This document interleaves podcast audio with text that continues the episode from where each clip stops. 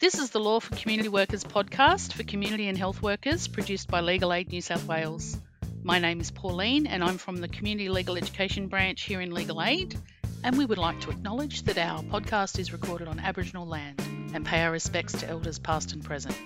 Always was, always will be. Hello, everyone.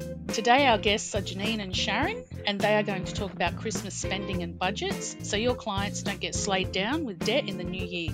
Good morning and welcome to you both. Good morning, Pauline. Good morning. If you'd like to both introduce yourselves, tell us what team you're on, where you work, and what's your favourite thing about your job. Okay, my name's Janine Signs. I'm a uh, financial counsel with um, Civil Laws for Aboriginal Communities. I've been there for the last uh, six and a half years. And what we do in Classic is we visit um, remote areas, 26 actually identified uh, remote Aboriginal communities. And the thing I like the most is uh, going out there and meeting the root people of the communities, you know, at gra- grassroots levels. So that's what I love about that, and also also accompany the uh, solicitors on outreach because you know that there's always legal um, matters that they've got to deal with, and then then they actually if if uh, they need to refer for financial counselling, they refer it to me. And you, Sharon? Hi, um, my name is Sharon Weston. I work in the consumer team at Legal Aid. So, my role is to meet with clients who may have had another legal issue and also have a financial issue that I might be able to help them out with. One of the things I like most about my job is being able to help people to learn something about how the world of banking and lending and energy, etc., actually works and how they might be able to improve the way they interact with those entities. Excellent. Well, welcome to you both. So let's get into it. So the first question is Are there any eligibilities for people accessing your services? Sharon, would you like to go first? Okay, so normally because my clients are referred to me from uh, internal sources, so the lawyers in the consumer team and in, in the broader team, the clients have already uh, met the thresholds of our intake. But sometimes I might um, assist people who might be outside of that threshold, but only, only briefly, so with one phone call. And what about you, Janine? Yes, um, they've got to be Aboriginal or Torres Strait Islander. Uh, and they've got to, you know, be vulnerable. Although Legal Aid has got their own criteria, but in Classic we actually go out in uh, remote areas in New South Wales and see Aboriginal clients and First Nation people. Really, yeah, they come as a priority. That's our priority target, actually. And Janine, what is the best way for a community worker to make a referral to you? Well, they could contact our Civil Laws for Aboriginal Communities. Uh, we've got an 1800 number, 1800 793 017, or they could ring us on 02 9219 5057.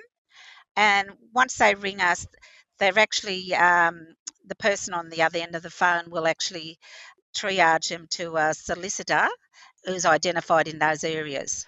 And what about to get in touch with you, Sharon? So the best way is via the consumer inbox.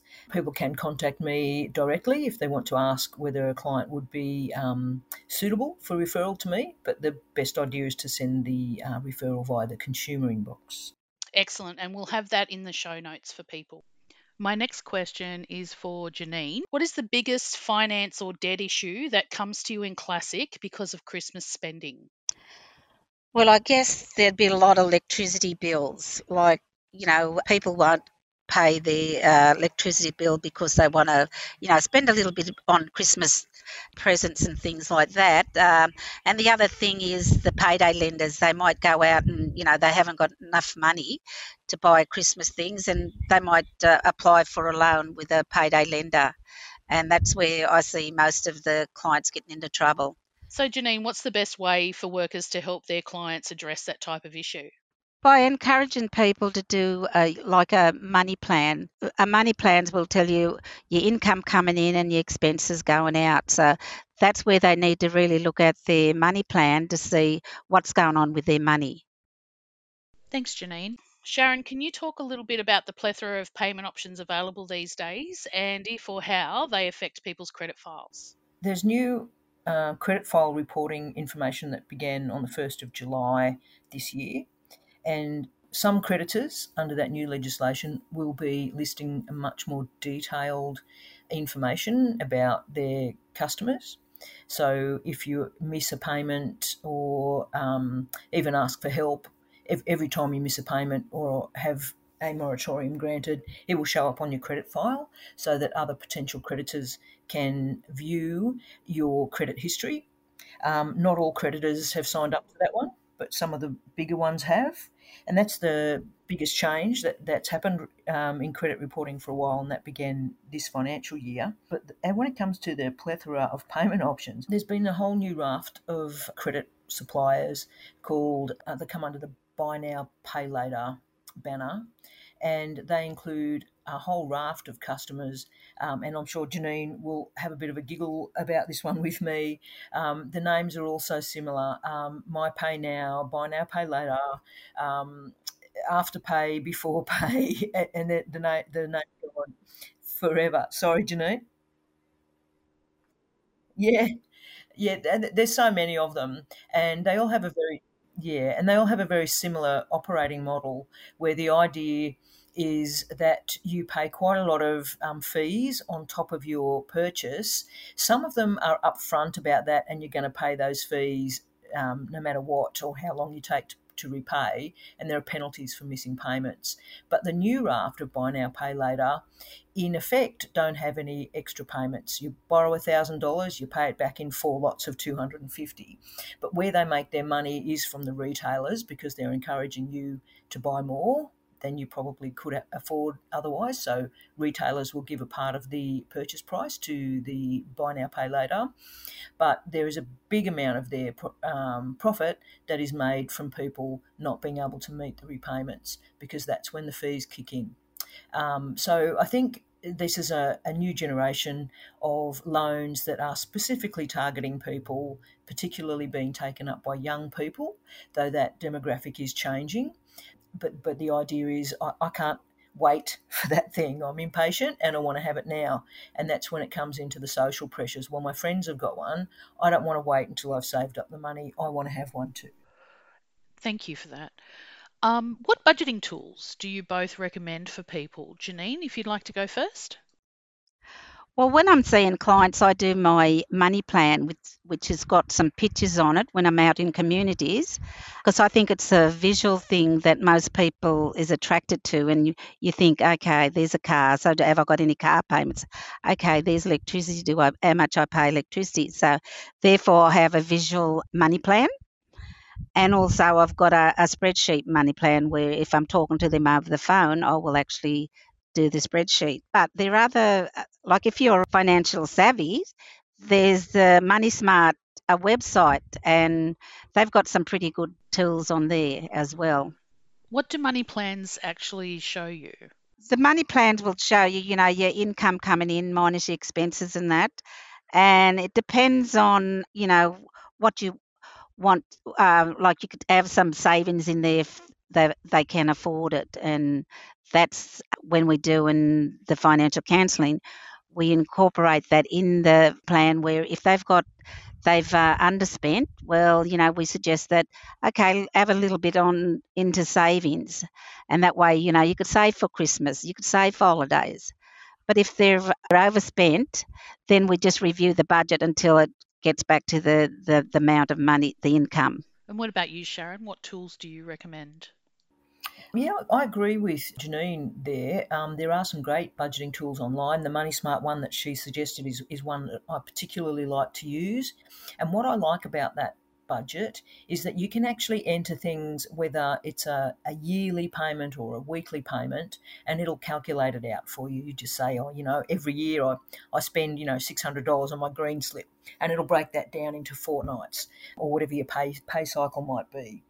And one of the reasons that I really like using that website with people or that, that tool with people is because it's got so many possible expenses listed on it that it makes you think of things that you wouldn't normally come up with, perhaps. So when you're doing a money plan with people, they're likely to think of things like their weekly food spend or even petrol, but they don't usually think about things like um, the maintenance of a car, where there's items that you might spend every year well, typically with a car. So, how much does it cost you to register your car every year? And the budget tool will work out how much that means per fortnight. So, how much would you have to put away every fortnight just to keep your car on the road? And, and people can be quite surprised when they when they realise that. Um, most people just go into shock when it's rego time and they need to get new tyres or something fixed before they can register it because they're expensive. So it's those sort of things that I think are great to talk through with the people, with our sorry, with our clients, and help them to understand how, how to incorporate one-off payments or um, big payments that we might make maybe every two or three years. How do you incorporate them into a money plan that includes a spending habit as well? Sorry, saving habit as well. Excellent. They are excellent suggestions, and the links will be in the show notes for everybody as well. And moving along, what are the absolute or what are some of the debt don'ts that people should just not do with their money? Sharon? Yes, of course. Um, so there's quite a few, I think, and and of course everyone's situation is different. But what we're seeing now, particularly with the buy now, buy now, pay later items, are that people are borrowing money for everyday expenses. So people have started using buy now, pay later for things like food. And this is a real red flag. I think if, if you're in that situation, you've really got to get some help early to recover from that situation. Because if you've purchased a necessity item like food on a buy now, pay later, then next week you're going to be having to buy food again and pay the buy now, pay later fee for last week's food. And you can see how quickly that would snowball. So that would be one of the biggest don't do this that I can think of. Uh, there are many, but that's a, a, big one that's happening more and more recently. And what people tend to do then is to use another buy now, pay later provider to go and borrow for, for the next thing that they need to buy. Wow, so you can see how that would create mm-hmm. a whole mountain of debt. Yep, it's a snowball. Yep. For someone just trying to basically get by day by day. What about you, Janine? Yeah, these payday lenders, you know, the interest rate might be about 40, 48% uh, interest rate and you know you got fees on top of that.